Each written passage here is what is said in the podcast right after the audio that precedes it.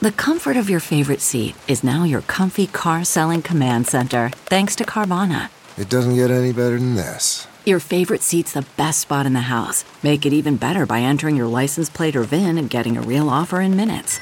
There really is no place like home.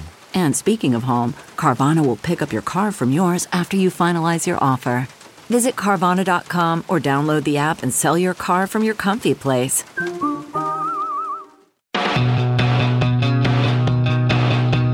Welcome to I've Heard That, the podcast from Heard Hurrdat Marketing that discusses digital marketing trends, tips, and more. Hi, and welcome everybody. I'm again excited to have you on the show, Ross and Bailey. Welcome. Bailey's been on previous seasons, but welcome back, Bailey. Um, and we are going to unpack blogging.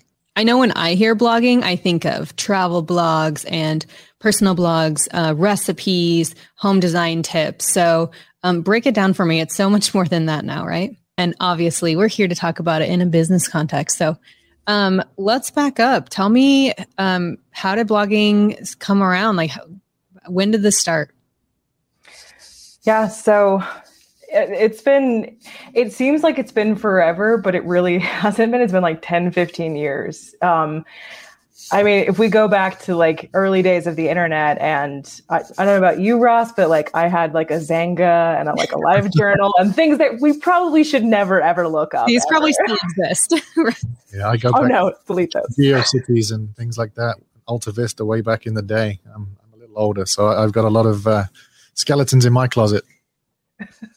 that's kind of where it started though um, is just people journaling online. And then it like right around 2005 to about 2009 i'd say is kind of the era of personal blogging. And that was where we started seeing like everybody had a blog and they were just putting their thoughts out there. Some people were actually using it for you know like you said megan like putting together recipes or sharing their travel stories updates on their families advice for other moms things like that um, and so it was really interesting because like businesses and marketers saw the success of those blogs and said, hmm, we should do that. uh, and that's kind of what led into, I'd say, about 2010 to 2014. Um, the content farming began. And that's uh, probably most noticeable with, I don't know, BuzzFeed. Ever heard of them? uh, these businesses, these media companies, they were hiring writers and journalists, all of whom were struggling because of the recession. Uh, and they said, come produce content for us, produce just a lot of content. And so it was so much like quantity. There was just content everywhere and it was not good. it was so bad. It was like, a one to two minute read, like lots of listicles. It'd be like five tips, and none of the tips were substantial. Um, or it would be like, look at these gifts that I found from somewhere else on the internet. Uh, and it was just kind of the Wild West for a while. Um, we started to see kind of the tail end of that where like guest blogging became a thing where like companies would invite people who were experts to come write for them. Sometimes they weren't experts. Sometimes they were being paid which is a no-no. Uh, but then um, we had also the google plus authorship era which ross this is a woof. right? Yeah when when poor Google Plus thought they were going to be a social media network, and Google was actually trying to like set its search engine result pages where like if you were a writer and you had your blog tied to your Google Plus account, you could actually like show up above other accounts. With, it was your picture. with your picture. Yep. That, the short-lived period where your your author biography, your picture would appear right next to the the article. It was a scary time yeah, and then that went away almost like immediately, which is hilarious. uh, but then we kind of got into this like 2014 to 2018-ish period, which I think we could all agree is kind of like the early days of like the strategic SEO content writing. Um, that was when we really saw like Google started to release a bunch of algorithm updates that were pushing for high quality content, and they said like we're not going to play the games we've been doing for the last couple years. We need you to actually produce stuff that people want to read and that that provides value.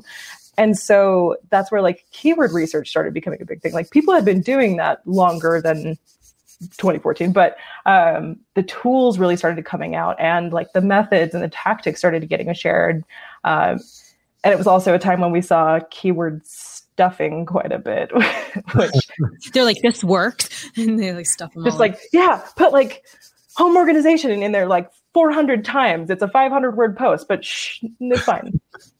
Uh, and so that's kind of what has led us into the current period, um, which I like to think of this as the uh, the Google Dominion phase. Um, you know how like when people talk about like how do you define art, and they're like, well, they decide. Google is the they. Google says this is content, this is bad content, uh, and it's where we've seen a lot of really like strategic content marketing happening through blog content. Um, you're seeing people invest in audience analysis and competitor research, keyword research and implementation, um, topical authority, because that's now a big thing with Google where they're like, stay in your lane and only talk talk about the things that matter to your business. Um, don't just come up with random content. Uh, and we're also seeing topic clusters and like really these like big kind of guides and resources being built out. And ross i know that's something that you focus on a lot here too.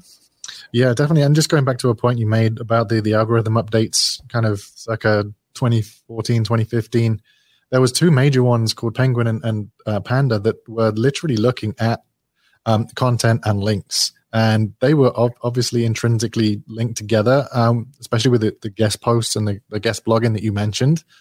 And that was a really kind of a key phase for um, content and um, looking at, at, how people were kind of gaming the system. Um, so you were writing that guest post and putting specific links back to your content that might not have been contextually sound. That what you were linking to had nothing to do with what you were writing about but at that point in time, it was working. There was no no penalties for it, um, even though there was no contextual linking between what you were writing about and what you were linking to. It was still a tactic that worked. Um, they were like, "There's a link." Okay, exactly. So mm-hmm. that was really prevalent in in in the early teens. Um, but with the advent of those two um, algorithm updates, that put an end to it pretty much overnight. If you had a whole blog uh, blog network of, of links that were linking to your site um, that were not contextual, you were you were falling foul of the algorithm update. And similarly, if you had thin content, if you were writing those five point listicles that Bailey mentioned that basically had nothing in it other than five bullet points, Google didn't like it. You were going to fall out of the SERPs. So it was a it was really a key moment when those two algorithm updates um, converged, um, and it really forced people to actually rethink everything they were doing content uh, content wise because what we were doing uh, not we i don't want to say i didn't do it but what was happening then couldn't continue. You had to really reevaluate and really start to dial in exactly what you were writing about and start to become those topic authorities and write about what was your area of expertise and then gain those links naturally to that content instead of building them unnaturally by linking through guest posts and guest blogs etc yeah, I think it's shifted dramatically from the like, how can I game the system? Where like, yeah. no, how can you educate your audience or re- like engage them or provide them of something of value? That's exactly. what's going to rank well for you, or that's what's going to bring um, a relevant audience to your site. Yeah, and it was kind of a shift from writing for the search engines to writing for the end user. Yeah, because at that point you were writing so as Bailey mentioned, like the keyword stuffing, you were writing for the search engine because you wanted people to, you wanted your post to show up for those keywords. So you were stuffing it with those keywords, thinking that Google would see it and think, okay, well, this has got 50 mentions of home organization, so I'm going to rank you at number two. Um, and that just did not work. It didn't fly. That so having to like refocus what you were writing on, how you approached it, and and who your target audience actually was was a lot more um, focused post those algorithm updates because you had to actually write for the user intent. You had to write for what people were looking for, not what you thought the search engines were looking for. So it was a fundamental shift in kind of thoughts and thought patterns and, and how you went around your keyword research and your topic research. You couldn't just churn out a whole slew of, of um, articles on basically nothing and then link get links that way. You had to target it. You had to write supplementary content around your main thoughts and ideas so you just didn't have one post you would write 10 posts all about the similar topics that you were writing about just so that you could try and convince um, the search engines that you actually were an authority on this topic and you knew what you were talking about it so they could then give back to you by ranking your your posts higher in the in the SERPs. Which actually makes sense. Hey Google, thank you. Yeah. um, so one of my favorite myths for you guys to squash out for our listeners is keyword research is dead. Then you're saying I don't need to do keyword research, right? Uh, no. Very much still need it because that's that's the thing is where we are now is it's a better blend of of trying to appease the search engine and also trying to appease the humans um, more so the humans because obviously if you're a business and you're and you're blogging like the end goal is to get more customers. The search engine doesn't buy stuff from you. So they are literally just a channel for you to reach your customers. Um, and so we have to approach all of the content that we put together for blogs with that in mind. We need to understand how the search engine works and how the algorithms display our content so that way we can get in the places we need to be. But we're ultimately trying to provide good resources, good answers for people who are searching for for those answers and those resources. Yeah, well, I mean, times have changed. I look at how COVID has been like Groundhog's Day for me, but both BERT being in the within the last year, like Google's understanding what we're saying. So the keyword research isn't so much like, hey, I'm going to use this keyword and then variations of it, like home organization, how how to home organize, like all of these variations. Google's like, yeah, yeah, yeah, we know it means the same thing, but what are you talking about? And its ability to assess the context around these keywords and and the overall context of the article um, for ranking versus just how many times did you say this keyword? Yeah, and and Google's been very open in saying they're using um, machine learning and AI as an underpinning of their, their um, search engine results pages. It's not kind of servicing the queries, but it's kind of looking at it and how it can best show um, the answers for that query by using machine learning. So having a kind of a broader approach to um, the keyword research and, and the content writing kind of helps in that and it kind of gives you that semantic understanding. It's not just one particular keyword, it's more of a keyword theme, a topic that you're writing about instead of trying to attain that specific keyword. Yeah, definitely. Um, so give me some examples. Who is blogging best for now? Not everyone needs a blog. No, no. uh, yeah, we we run into this a lot with um, clients. You know, they'll come to us and say like, "Hey, I think I should have a blog," and the first thing we want to do is okay, why? Well, you know, like, um, are you thinking about blogging in terms of like the 2010 blogging? Because that's usually what it is. um, and we're like, we don't do that. That's that's old old stuff, old news. Um, but we want to look at their goals a lot of times. So, you know, if someone comes to us and says, I'm trying to get more foot traffic to my small local business blogging's probably not going to help there, not directly. Um, you might want to invest that money into local business listings. But if you know a, a company comes to us and says, "I want to drive more website traffic. I want to push my competitors down in search engine results pages. I want to be an authority on this subject, or I want to get out some good PR about my business." These are things that blogging can help with. Um, a blog can do so many different things. It could be your brand awareness channel. It could be kind of like your your resources for your customers. Um, it could be literally just a, a an seo strategy for you. Um, so it it kind of depends on what people need it's not a one size fits all solution. You know if you if you have like a water treatment facility and you're like i need blogging Ah, I don't think you do. now, if you're a retailer, hmm, maybe, maybe. What do you sell? or a SaaS, like you mentioned that use case too. So uh, we're going to help you learn how to fully leverage our tool, and we're going to do it like throughout these articles or um, as a resource center to help you troubleshoot or how to help you maximize this. Um, yeah, like there's all kinds of use cases for that. Awesome. So this can be used in many different ways to incorporate it into a marketing strategy. Um, where do some businesses start? How do they incorporate blogging into a into a solid marketing strategy?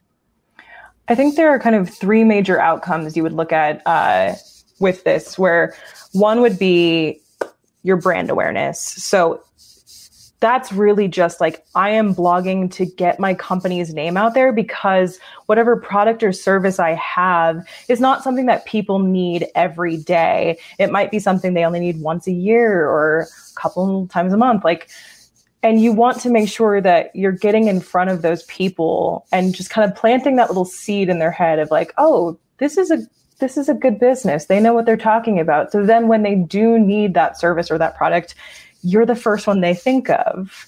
So that's kind of where a lot of people use their blog is like recruiting, company news, um, just kind of high level, here's what we do um, type of articles. And so that's that's always a good route to go. Then there's kind of more of like the resource type where it's essentially like a way to convince people to choose your business. Um, let's say you're a bank for example, um, and I'm a customer and I'm looking for a mortgage lender. If I go to your website and I'm looking at your services and I'm like, well, this website looks like every other bank I've checked out, you know, what's what's the difference? What more can they offer me? But then I see that you have a really good blog that has like financial advice for me and tips for how I can get out of debt or how I can, you know, save up for like retirement or th- things like that that could be a convincing tool for me. That could say, like, huh, the competitors don't have that information. This bank knows what they're talking about. I feel like maybe like if I do business with them, then they can be a good resource for me. And then the kind of last one, this one's not as common, um, more common with like retailers, but this would be where you can actually use blogging for direct purchases. So um, think about things like uh, Wirecutter where you can have sales happening within the blog post. Um, you can put together a list of like, here's, you know, the hottest fall trends for fashion, or um, here are the best hiking boots. Uh, and if you sell those products, you can literally list them with a, like a purchase this product button and get a direct conversion from that post. So there's a, quite a wide range of ways you can use blogging. And then, of course, I mean, all all of these ones are part of an SEO strategy because they can all help your name and your website get into Google search results more often. Yeah, and a lot of these different posts actually align themselves nicely with different SERP features that you can try and attain for. So think about um, like a how-to post. You've got a, a, how to use the certain product or, or how to like build a, a vegetable garden, a raised bed, or something like that. You could actually list out those steps one by one in a blog post and mark them up with schema or how to schema. And those steps could actually appear in the SERPs. Again, pushing down competitors, putting your brand in front of people, uh, and giving you more real estate in, in the search engine. Similarly, with like FAQs, you can list those out so people can um, have frequently asked questions and you can type that into the SERPs and you could be there. You, you could literally be there with, the, with your answer um, in the SERPs themselves without them having to go to your page. And if they want more, then the, the link is there for you to click through to go to that page to see more. So you can use these blog posts as a, like a, a holistic strategy. You, you can get more than just eyes and visibility on the website itself. You can actually get your brand and your visibility in the SERPs so people see it like directly in front of them when they're doing the search. They don't have to get to your website to see your brand or to see your answer you can get that directly in the SERPs. Yeah, not to mention voice search because that's exactly, where a lot of these long tailed um, queries, the questions are being pulled from. They're being answered by like frequently asked questions or snippets or like someone's actual answer. And when Google or Alexa, whoever's reading it back to you, they're only reading one answer. so yep. it's coming from hopefully your blog. Exactly. Yeah. And Google's getting so much smarter about finding specific, uh, very specific passages within content as well that it will pull out like an answer from. So even if you know your post covers a wide range of subjects, um, if you have a very specific answer to something, that could get pulled up into that voice search answer. And so I mean, if you're not if you're not targeting those questions, you're not like actively doing the research to see what do people want answers to? What do they want to read? Then blogging's not for you. you need to do that. You need to do it. well, yeah, Google is so super smart. One of the examples I use it actually comes from personal experience last week. I was looking for, I, I think my query was temperature for pork. I wanted to know like how do I not get food poisoning? yes. like what and well, how, how how warm does this need to be? And obviously the other answer that it was like, did you want to know how hot the grill is? It answered it correctly for me. It was like, hey, here I I don't want to quote, don't quote me on this. You'll get food poisoning. it gave me the actual answer for how like how high my thermometer needed to get, but it was like that question. I get it is not um, very specific, and so Google was like, but if you didn't mean that, like here's some other uh, articles, like yeah, and then you know you you can go down the rabbit hole. You're like, oh that, oh that's helpful, oh that's helpful. Like there's a lot of opportunity to answer specific yeah. questions. And I think that's, that's a good point to a good time to mention that having all of these um, SERP features is a great thing, but it can also be a negative thing as well. So it's, it's good to be aware of that. Although it doesn't necessarily affect your your strategy, um, Google is kind of moving to a zero click strategy where it's trying to give you the answers instantly, right there, right then. Um, and we see that with the, the, featured snippets and, and, and some of these SERP features I mentioned, like the FAQs, is trying to give you that answer without having to leave Google. It's trying to keep you in its in its um, environment. Um, but with that said, it also gives you an avenue to get those people to your website as well at the same time. So it, it is worth mentioning that, that, that it can lead to a zero click moment, similar like like yours was, how it gave you the temperature, you didn't have to go any further.